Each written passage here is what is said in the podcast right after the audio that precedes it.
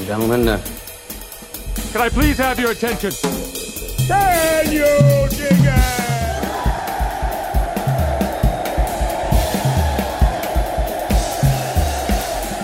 Dear listeners, this is Jonah Goldberg. This is The Remnant, brought to you by The Dispatch, Dispatch Media.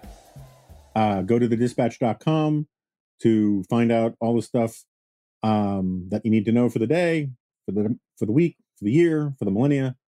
Um, we are very excited to have a uh, return guest, friend of The Dispatch, uh, servant of the masses.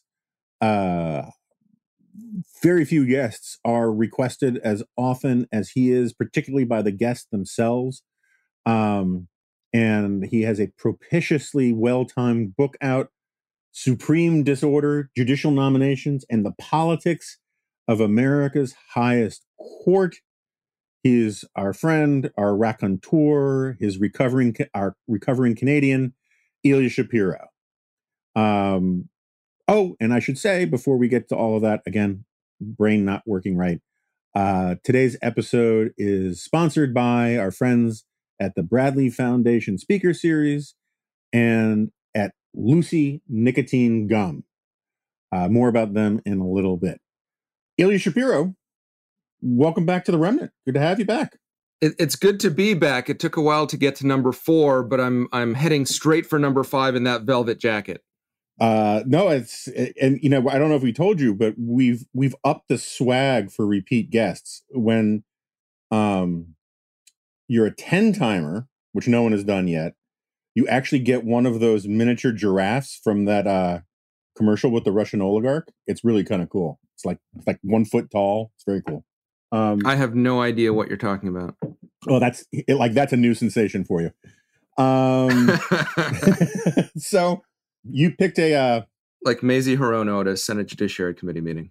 We will get to Maisie Hirono. Um, uh, what... Uh, you picked a very good time. Most people I know in the last few years, they come out with books at exactly the wrong time.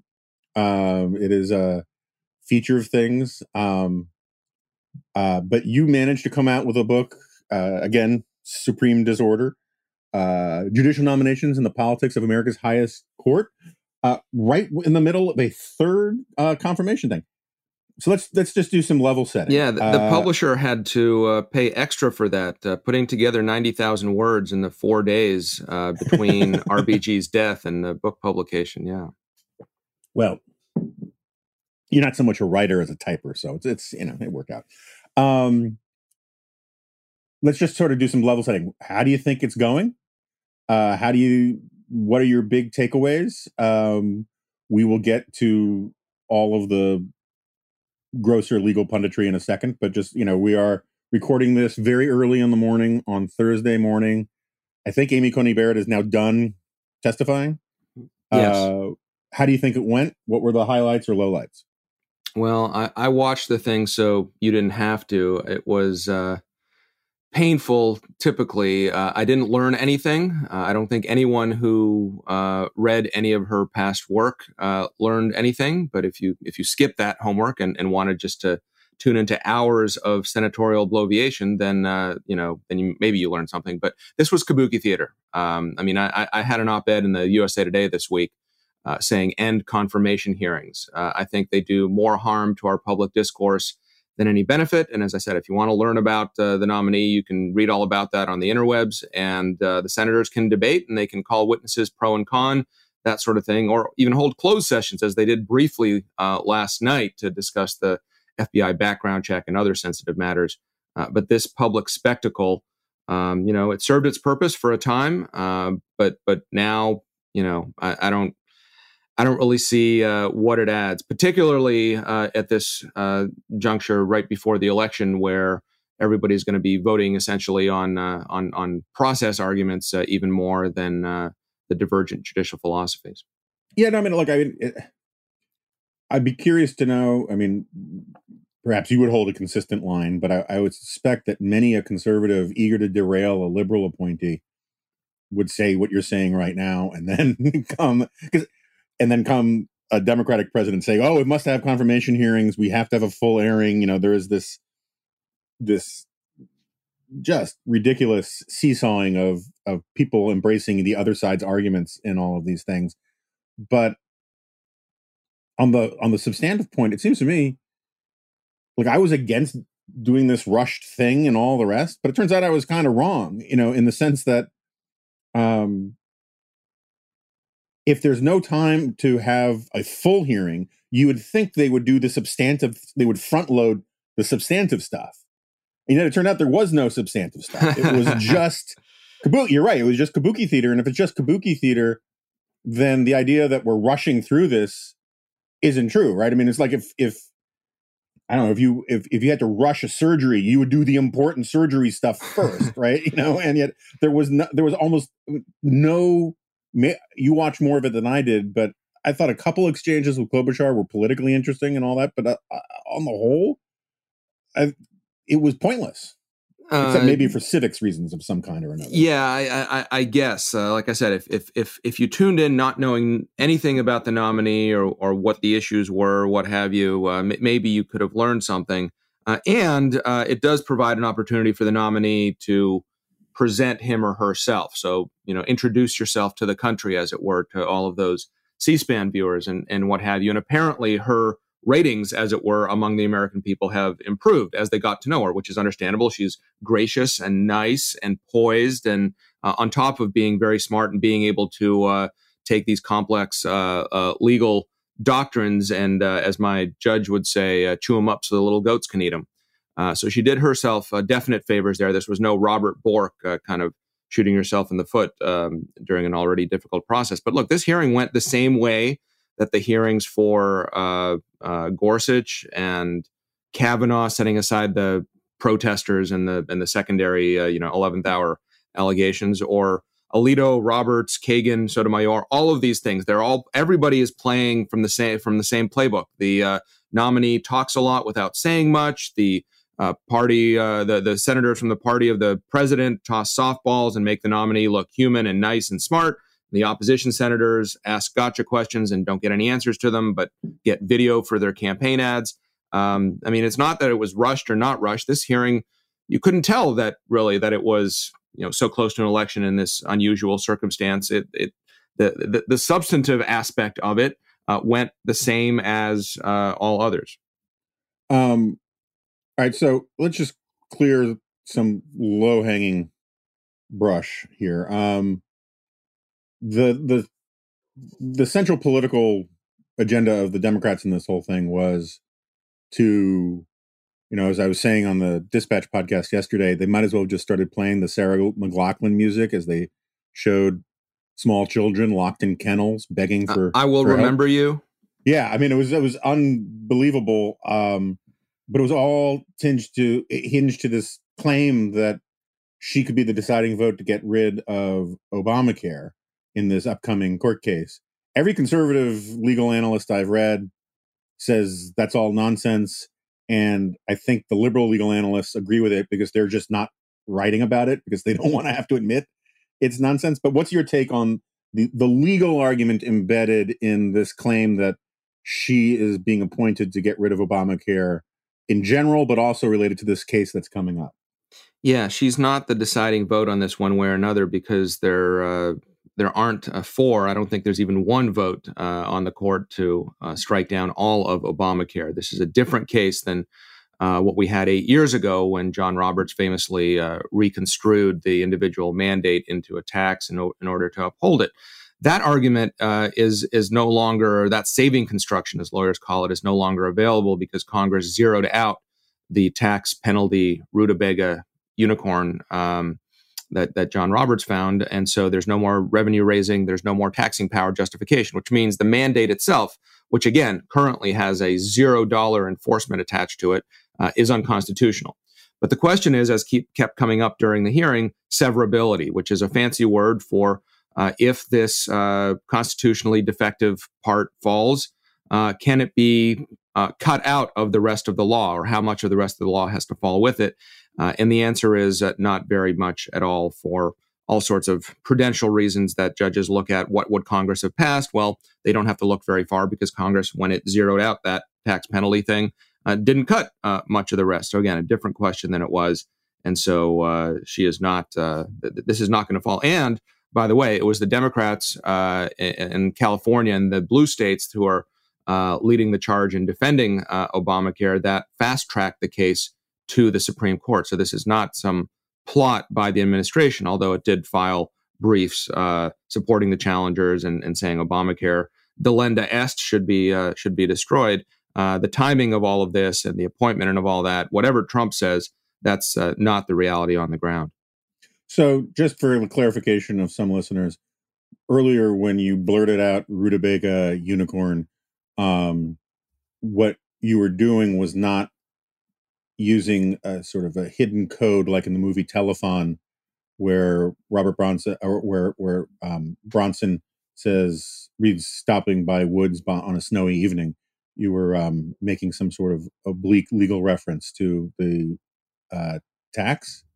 I, I was that? I was making fun of John Roberts's uh, legal so-called analysis in that case in in calling the the mandate penalty uh, uh, a tax. Um, at the time, you know, I'm I'm still sore about that. I still I'm still not over that that decision.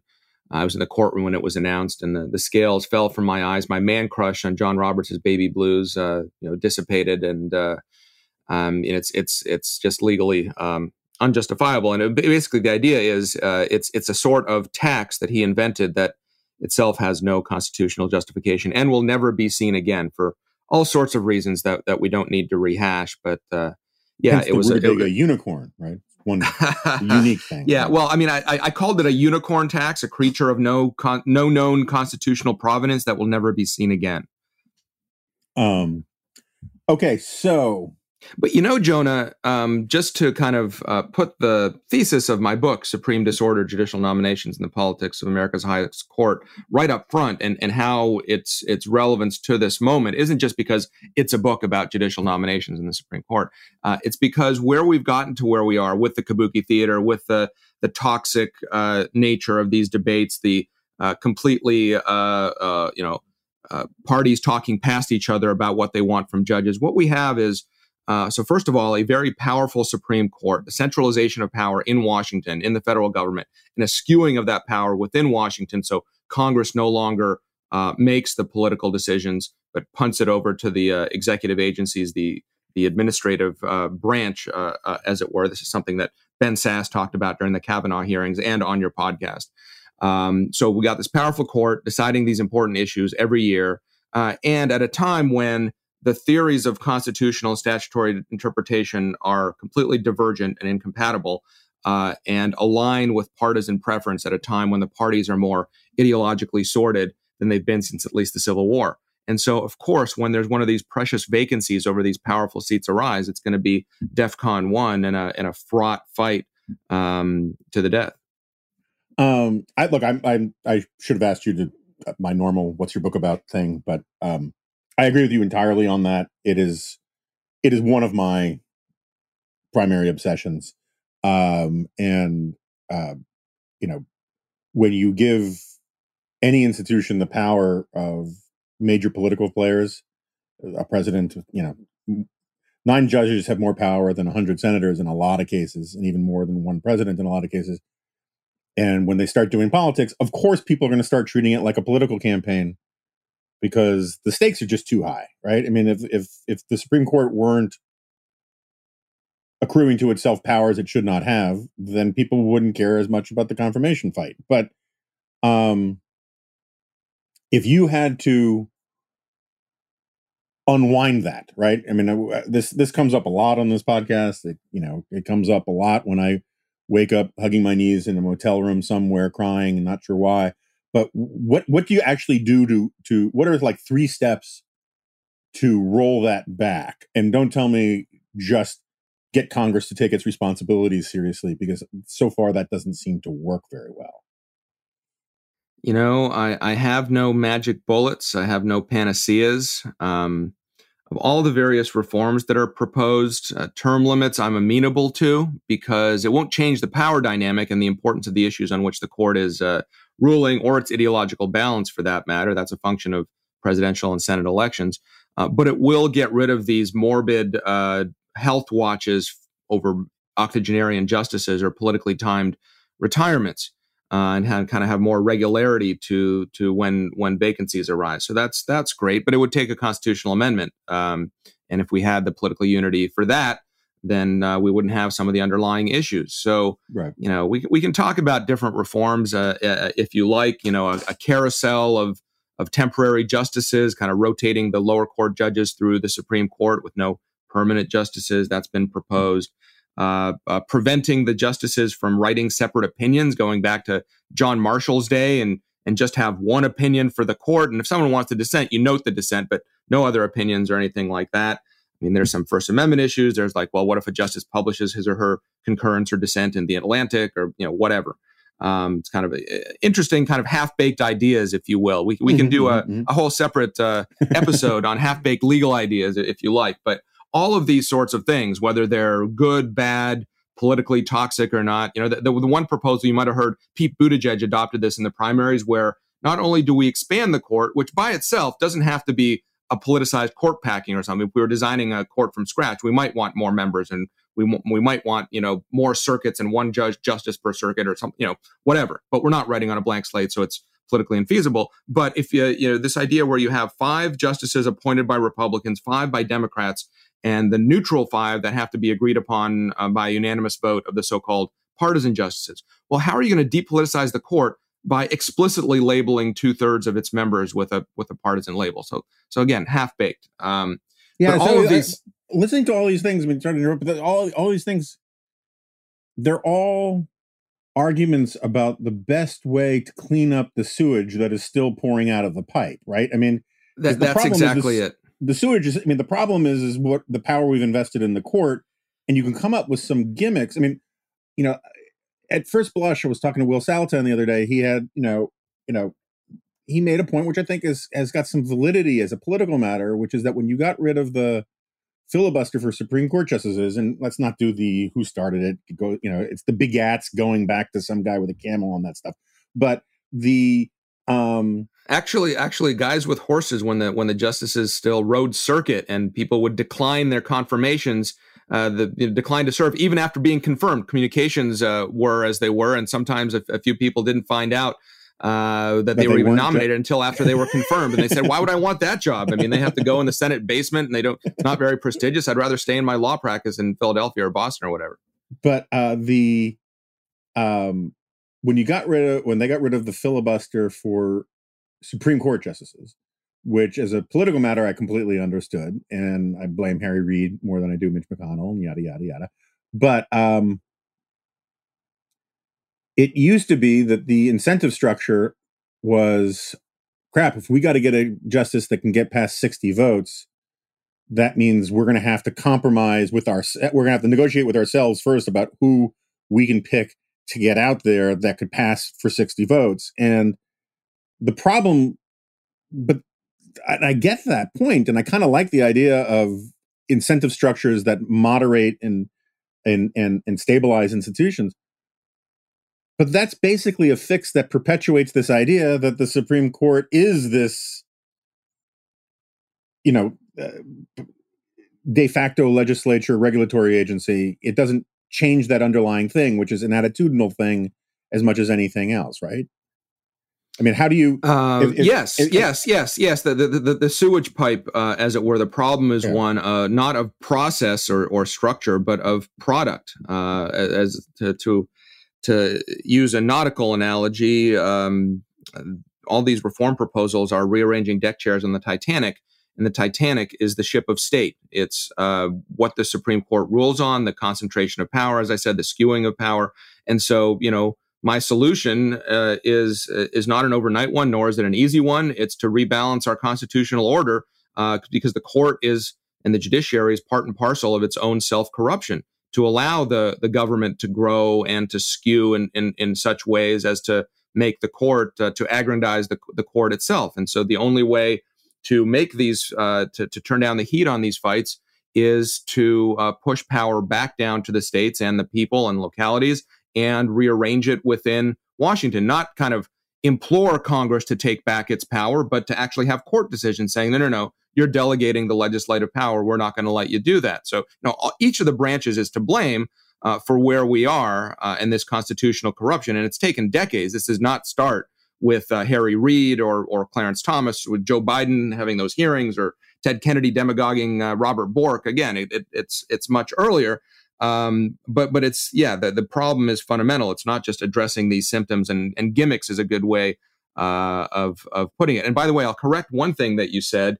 Uh, the filibuster actually hasn't played that big a role in terms of the political considerations of senators nominating presidents. Uh, uh, sure, they have to uh, uh, make sure before they make a nomination that, that there's senatorial support, which didn't always mean making sure that there's a, a majority of your own party, although that's very important uh, when there's united government, Senate and White House uh, controlled by the same party. Confirmation rate's about ninety percent. When it's divided, it's less than sixty percent. And that's even more stark in presidential election years. But it was also placating factions within your party, regionalism, uh, religion at times, all these uh, other sorts of considerations. And not necessarily to get to sixty, it was to get to fifty. You need to get the, right. the, the judges confirmed, or a majority, the majority like half plus one. We've had Stanley Matthews, who was confirmed twenty-four twenty-three, for example.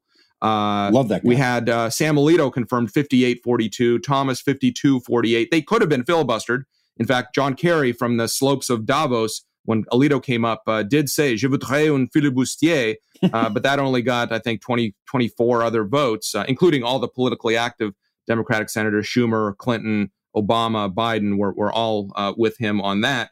Uh, but, uh, you know, the Gorsuch was the one and only partisan filibuster of a Supreme Court uh, uh, justice. So it's not quite getting to the magic sixty. And if we could just have a deus ex machina to reinstate the filibuster, that would solve uh, all our problems. Again, that's another one of these symptoms. Yeah, no, that's that's that's fair. And I appreciate the correction. You're right. I, I do think, I mean, there was, I guess Salatin's point was that it was sort of a, that, well, we can, I will, I'll revisit the tape and we will revisit this issue.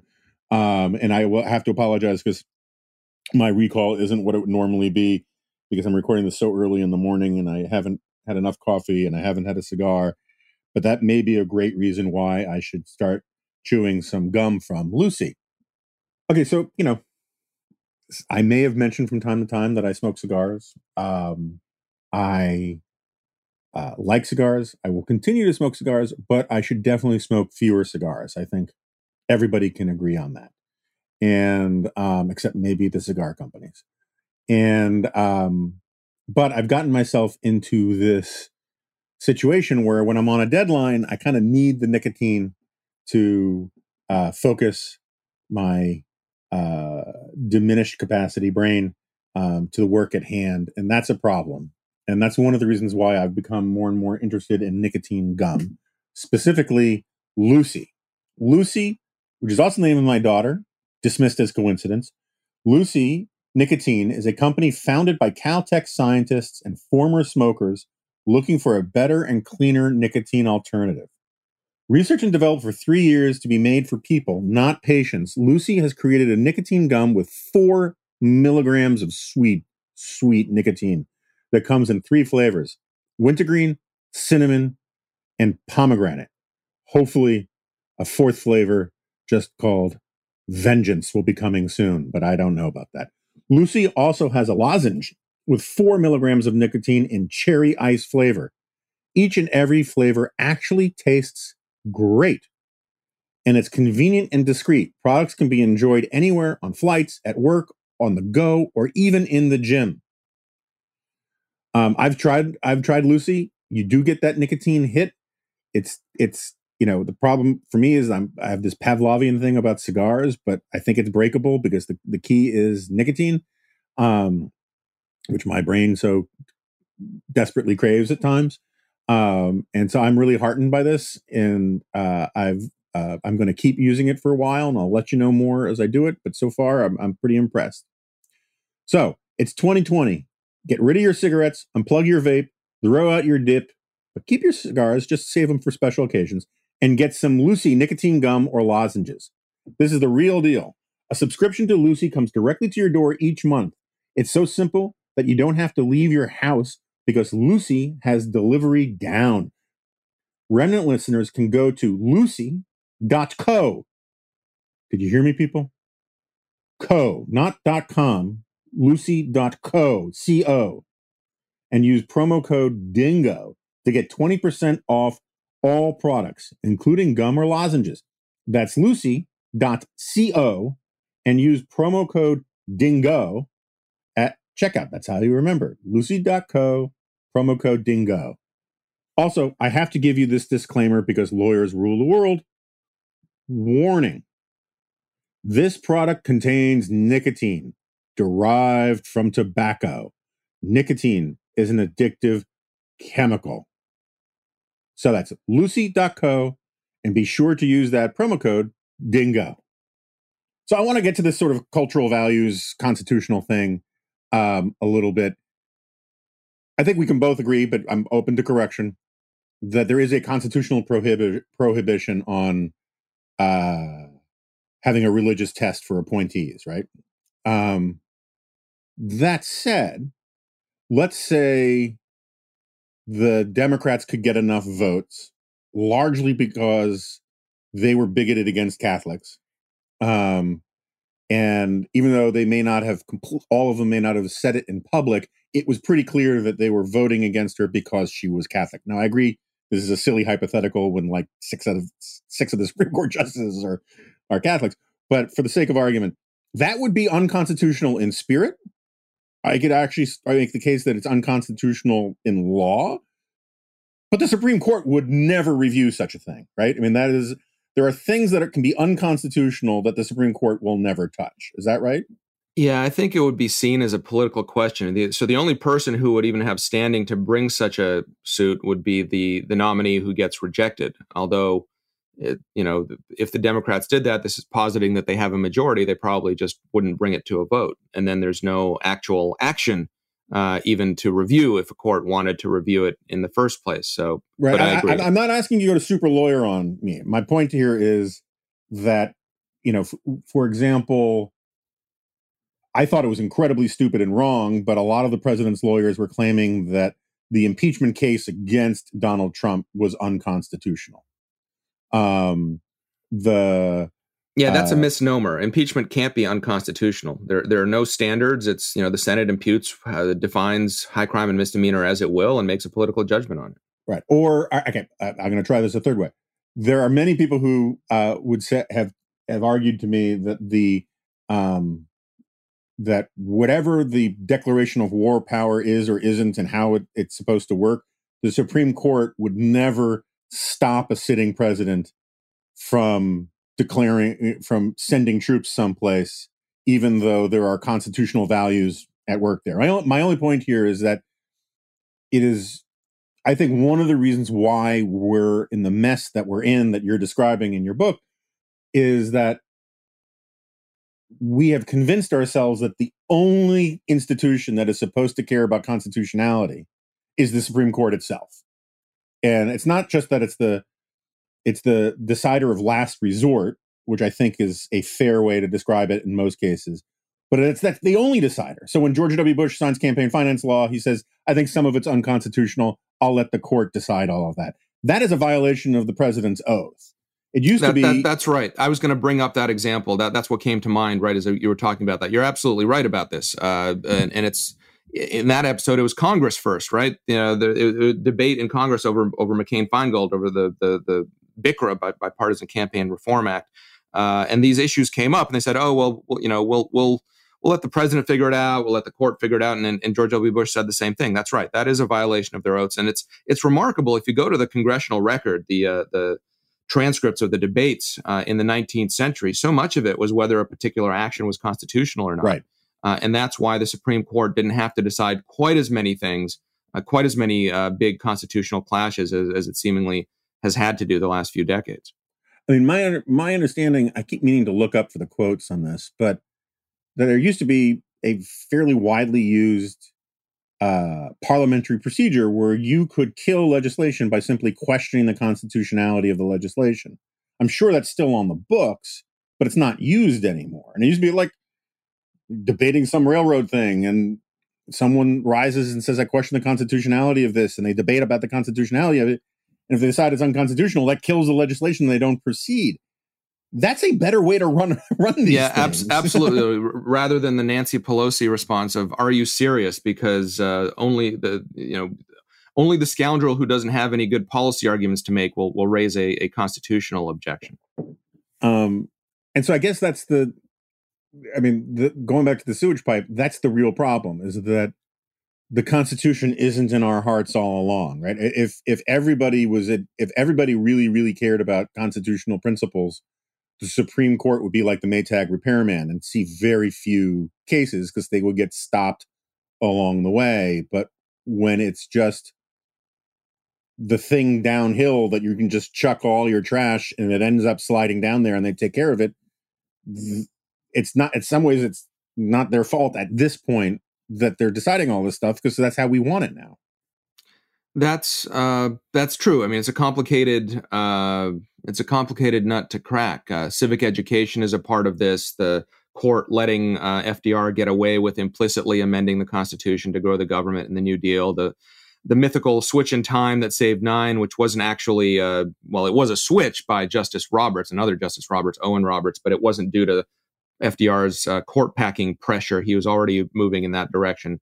Um, but we can't overstate it. I mean, the, the Supreme Court has made and was called upon to make pivotal constitutional calls in our history, whether Marbury versus Madison uh, in the very early days, the power of judicial review, whether uh, McCulloch versus Maryland and the necessary and proper clause in terms of Uh, what sorts of, you know, the scope of federal power in the nascent republic, Dred Scott, and hoping to solve the slavery question judicially, uh, Reconstruction for that matter, and effectively eviscerating the fourteenth Amendment's promise to protect against uh, constitutional violation by the states uh, after the Civil War.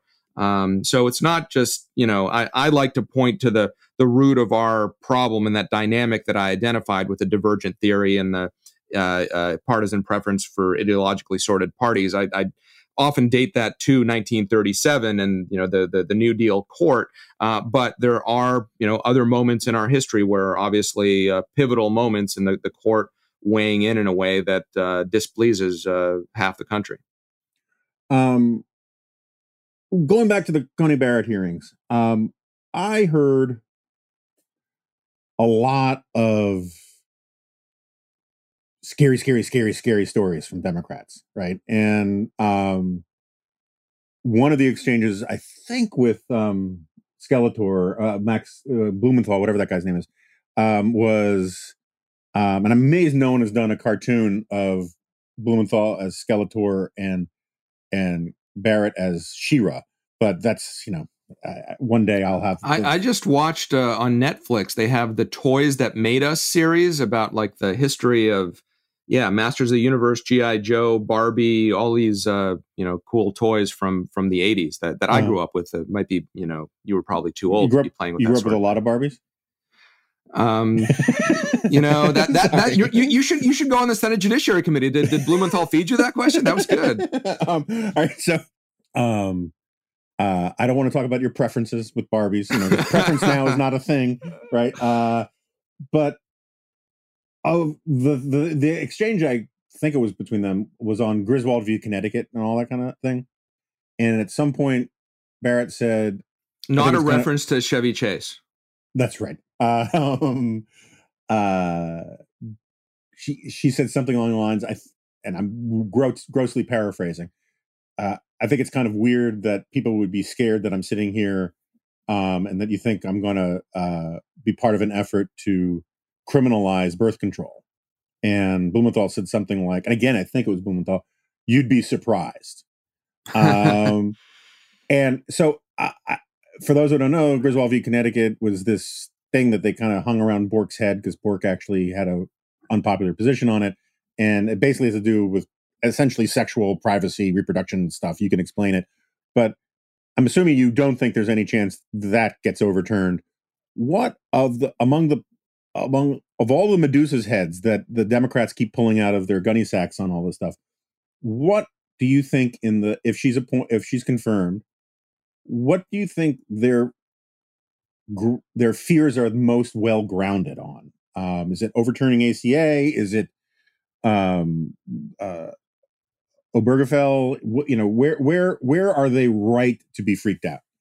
But on their well, terms, of, not of, your of the, terms. Right. You know? Of the issues that were actually raised during the hearing, probably Second Amendment stuff, uh, because the court, uh, it's been twelve years since uh, District of Columbia versus Heller found an individual right to keep and bear arms, and the court has not fleshed out that right. And so you have uh, massive civil disobedience by judges in uh, circuits that uh, have a lot of uh, gun regulations and restrictions that, uh, you know, there's massive disagreement about even not even what the result should be and what kind of regulations are constitutional, but what uh, interpretive rubric to apply to evaluate these sorts of questions. And the Supreme Court took one of these cases finally once Kavanaugh joined the court, replacing the squishy Kennedy. But then that case got mooted out this past term. And then the court declined to take up uh, petitions on every which way kind of uh, challenge on carry rules and magazine capacity and every different kind of thing, because John Roberts, presumably, this is the scuttlebutt from Joan Biskupic's reporting, that he uh, advised his colleagues that he wasn't necessarily a sure vote on this stuff. Well, uh, if Barrett becomes a, a justice, then he becomes a superfluous man in the sixth, not the fifth vote. Mm-hmm. Uh, and she is likely to take uh, that part of the Constitution uh, seriously. But, you know, this this this other stuff, you know, at the margins, uh, abortion regulations or restrictions that would otherwise be invalidated will now be upheld. Uh, but uh, she would not be the fifth vote to invalidate Roe v. Wade. It takes us a while to get there. But your mentioning of Griswold, I think, is important for another reason. Uh, and that's because not because birth control is in, in threat. And by the way, Griswold is where that uh, phrase that will live in infamy, uh, penumbras and emanations, comes from. That's not from Roe v. Wade.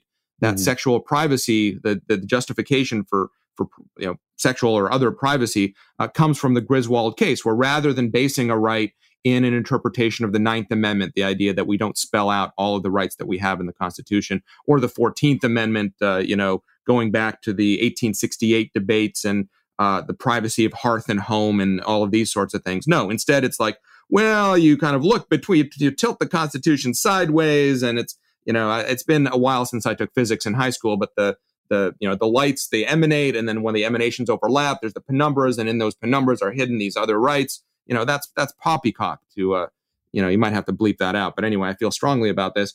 Uh, but the question is, which of these various cases is quote unquote super precedent? Because Barrett actually had written an article about precedent and super precedent. And she explained um, that uh, super precedent is not some, you know, I feel that this is a really, really important case, and so I'm determining that I anoint the super precedent. No, it's uh, it's cases that simply are so, there, there's no debate over them, over their propriety. Marbury versus Madison, uh, Brown versus Board of Education. Uh, people are, Democrats pretend to be up in arms that Barrett or others don't call Roe v. Wade a super precedent. Well, as a very basic empirical matter, uh, if, if there's an issue, if there's a legal issue that is in debate and continues to be hotly disputed, it's the constitutionality of uh, the abortion right. Uh, and so just as an empirical matter, not whether something's right or not or what it should be, but just as an empirical matter, that is not uh, a, a super precedent. Griswold, I think, does approach becoming one. Uh, just because of the, the right to privacy can be affirmed in, in, in various other ways. But because it's so closely connected to uh, Roe, that's why she says that, you know, well, it can't be considered that way, and I'm not going to judge it. Right. So, you, I mean, wherever you come down on the abortion question, there were ways to get to some of the same results as Roe without going through the emanations and penumbra route, right? I mean, it seems to me that, correct or not, a reasonable person could argue that a right to privacy is obviously implicit in the Constitution when you're talking about your personal papers and Fourth Amendment and and and and um, all that. Uh, for for purposes of Griswold, yes, yeah. Roe gets more complicated because at a certain point there's another uh, there's another life uh, that has its own rights, and whether that's sure. at conception, birth, quickening, ensoulment, or any other, you know, second trimester, it's, you know, that's not a legal question. That's a, a philosophical, theological, scientific, you know, whatever. Uh, and that's why, you know, none other than uh, Ruth Bader Ginsburg uh, uh, said that the court made a hash of Roe v. Wade. And it, it's kind of funny, when she was up for her Supreme Court nomination in nineteen ninety-three, the uh, the pro-choice groups were were wary uh, because she had given this speech saying that the court had made a hash and uh, short-circuited the political debate and just, you know, did all the things where she was accurately describing where we were then, where we still are uh, because of the court's action. Uh, but, you know, kind of amazing that thirty years later that anyone questioned uh, her pro-choice bona fides. But uh, yeah, that, that one case has really warped our uh, our legal discussion. So I want to make, um, I'm going to, you know, I know that listeners are used to me being so even-handed and uh, unbiased and everything, and people are always guessing what my real position is on things. But um, uh, couldn't you make the argument?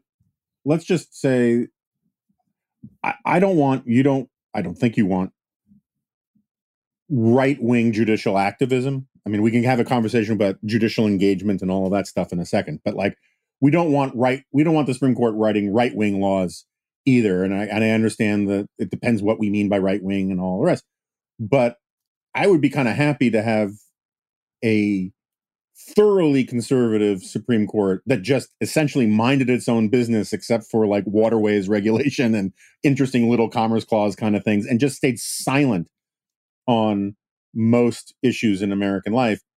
And it would be interesting to me to see what effect that would have on American politics.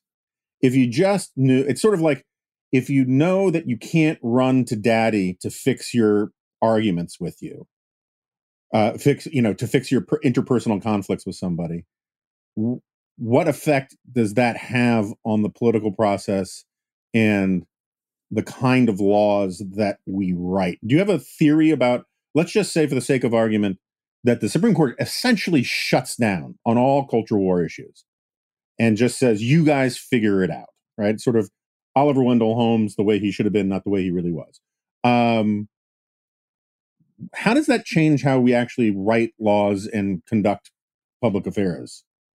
Do you have a theory about where it would go? I mean, it would mean that different states would have different, uh, you'd have different rights in different states, uh, which is only good up to a point. Because I'm a strong believer in all of the Constitution. I mean, I'm I'm an originalist in full in the sense that I have a strong conception of the fourteenth Amendment. I think it's correct that we protect uh, at a federal level, including going to federal court, uh, when you have a claim that your state or locality is violating your your constitutionally protected uh, individual rights. So, you know, I was describing a dynamic, you know, how to, when you asked me how to unwind this, and I talked about, well, rebalancing, you know, getting the administrative state, you know, back into Congress and, and federalism to push back those issues. But that's a matter of, of power. In terms of rights claims, um, you know, you can't avoid people saying, well, you know, he's taking away my guns or, or, you know, this privacy right, or, you know, my, my, my right to walk down the right side of the street while wearing a green hat. Um, you know, valid claims for courts to adjudicate. I don't think you can just get the court out of the business of enforcing uh, those types of claims, but that's okay in the sense that at that point we get back to arguing not about activism versus restraint, which is a phony war. I don't care about judicial modes. I care about whether judges' uh, interpretive theories are correct. So let's just debate the interpretive theory. What is your theory of which unenumerated rights, rights not listed in the Bill of Rights, are protected?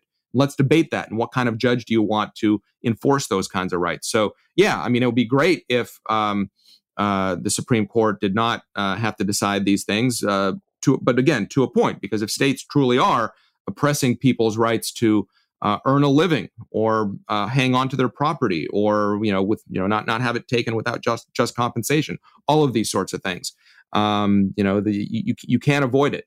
Um, I mean, you'd still have lower courts, you'd still have state courts. I mean, my only point is is that it seems to me that that the as long as the magnet of the Supreme Court is next to the compass, it's going to divert people's direction and attention in ways that are unhealthy for our domestic politics. And I'm not for getting rid of the Supreme Court. I'm not for, you know, people being able to have Jim Crow and all that kind of stuff.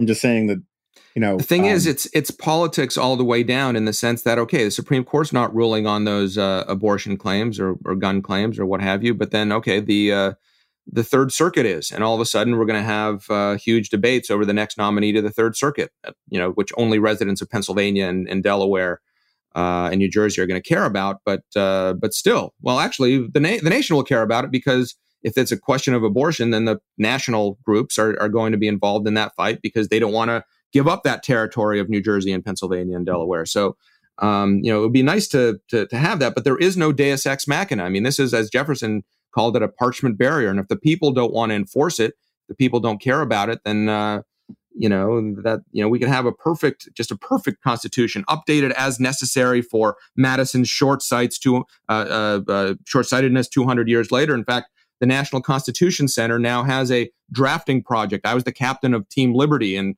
trying to, you know, updating the, the, the Constitution. There's also a Team Progressive. The conservatives are still late. They still haven't submitted their Constitution. The running gag is that, well, they're actually submitting an unwritten Constitution, so they've been done the whole time.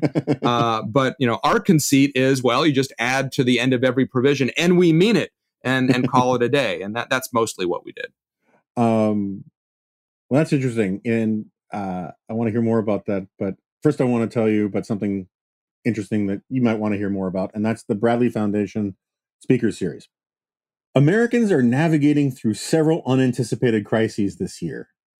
We the People, as I've just talked about before, is a new Bradley Speaker Series that offers insights and ideas on the current challenges we face from some of the remarkable organizations the Bradley Foundation supports. Visit Bradley, that's B R A D L E Y, F D N, as an abbreviation for foundation, dot org slash liberty, to watch their most recent video episode on the Electoral College, featuring Trent, England, which sounds like a really quaint, lovely lakeside village, but it's actually a person. England is the founder and executive director of Save Our States, a group dedicated to educating Americans about the Electoral College and defending it from the National Popular Vote campaign. In this episode, Trent, England, explains the history of the Electoral College, how it works, and what happens if the rules change. The discussion is an insightful analysis of the many merits to the way the president is elected. That's Bradley, with an L E Y at the end, F D N dot org slash liberty, to watch the video. New episodes will debut weekly, so go back often and subscribe to their YouTube channel to be notified whenever a new one is posted. We thank the Bradley Foundation Speaker Series for sponsoring today's episode of The Remnant. All right, so this this thing you did for the National Constitution Center, um, uh, I'm curious, for the liberals, so you, you said you were, you were on Team Liberty. I assume that means Team Libertarian, right? Thing, right. Team Progressive. What was the Team Progressive called? Uh, Team Progressive. Yeah. Okay. They're, they're, they're very creative at the N C C. Um, so what what what does their con- their modern hip now happening Constitution look like? Is it a lot of positive liberty stuff? You get this, you get that. Look under your seats, everybody. It's like Oprah Constitution. So it's funny, uh, they had to have, a, you know, first of all, they, they ran, they, they were a little bit late because they ran into trouble. They wanted to have like twenty-three people on their team to maintain perfect representativeness and all this stuff. It's supposed to be three member teams. And so it took them a while to, you know, get everybody's views known and properly included and represented and, and all this sort of thing. And I guess they couldn't fully agree on all the positive rights, and they, they didn't have enough time to enumerate every little thing they wanted the government to grant you. So there's very little uh, additional positive right granting. There's no, you know, F D R second Bill of Rights kind of kind of thing, which is surprising.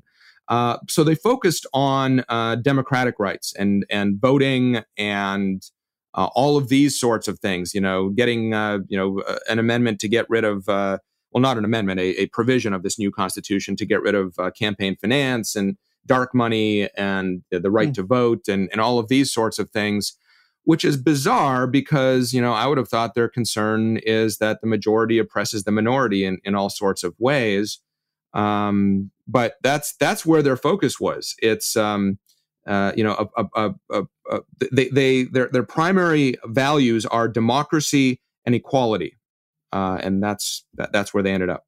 Okay, so I'm curious. I mean, I I know we got to run really soon, but um, because this, and I'm sorry that the conservatives haven't provided their constitution yet. Kind of curious who the conservatives are, but um, I, I know who they are. It's it's Elon Warman, uh, Michael McConnell, and Robbie George. Okay, so good, decent people. All right, I, yeah. Um, uh, but it, it does. It, it points to a question I wanted to ask you earlier. You're a libertarian guy. You're Cato, classical liberal. I know, I know, I know. Yeah, but you're. In, I'm all. I'm all about the fusionism. See, I, I listen to your podcast religiously, so I'm. I'm all about that kind of discussion. I. I, I was going to say you're. You're. Uh, you're one of the um, few other members of Team Fusionism. Um. So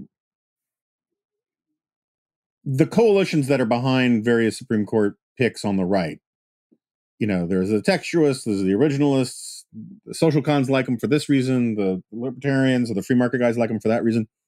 Where are your flashpoints? Where do you think that the conservative guys or gals um, start bumping up against Um, your libertoidness and make you feel un uncomfortable or unsafe? I mean, where where where where where where do the those tectonic plates grind together for you in all of these debates? Sure. Um, well, I mean, just look at Amy Coney Barrett in a in a section of her writing that uh, actually came up in the hearings a fair bit. Her critique of Randy Barnett's book, uh, Our Republican Constitution. Where, not where she, you know, what came up was that she criticized John Roberts' opinion in N F I B as going beyond where it was plausible to construe the unicorn rutabaga mandate as a tax, right? Uh, right. But uh, what grinds my gears, to answer your question, is when she uh, criticizes Randy for wanting judges to uh, evaluate uh, economic regulation. Um, this is what lawyers know as the rational basis test. Um, that uh, judges will defer to economic regulations uh, unless they're so completely outlandish as, you know, not to pass a, any sort of constitutional smell test. Uh, she's, you know, Randy and other, you know, judicial engagement. Some people call this. You mentioned that earlier, mm. but just uh, I, I just say, you know, the government has to has to be the one to bear the burden of justifying its restrictions of my liberty, rather than me saying, you know. Uh, having to bring the, the the case in chief, as as it were, and and Barrett said, well, you know, who are judges to second guess or to get in the minds of legislators and really know whether their justification is a, a good one or not, whether it's uh, uh, you know, actually for health and safety or just a protectionist measure to their to the the industry that supports their party or or, or something like that. And I say, well, that's what we what you pay, what we pay you for, and so that's one other way that in which she is very much like Scalia. Scalia also. Um, you know, was effectively made his peace with uh, with the New Deal, uh, with uh, economic regulations, you know, against Lochner. Lochner is as bad as as uh, Korematsu or Dred Scott, these anti-canons. Uh, and that's, I think, because a lot of people, a lot of lawyers think that Lochner or Lochnerism, as sometimes gets called, uh, is a judge substituting their policy views for uh, the legislature. And that's not that at all. Uh, it's it's finding an un- unenumerated right to economic liberty, freedom of contract, right to earn a living, all those sorts of things, uh, and so th- that's what where I I often uh, part ways with a lot of uh, originalists or uh, Republican appointees. Not not all, you know, some are better. You know, some have a uh, a lower bar or a higher bar that the government needs to clear, state or federal, uh, in in uh, in passing these regulations. Um. I know we only have a couple minutes left, but I mentioned this on the podcast earlier this week. Uh, this is not Amy Coney Barrett's fault at all. Um, it's not her ballywick, um, but the marketing of these justices, getting back to some of the stuff in your book, um, Republicans basically have stolen a lot of pages from Democrats about what sells a nominee. And um, whether it's identity politics, you know, rags to riches stories and all these kinds of things. And in the case of Amy Coney Barrett, they're, they're running these ads with this former clerk and law student who's blind. And she seems very impressive and all that. But she has this stuff about how Barrett has the empathy that we want on the court.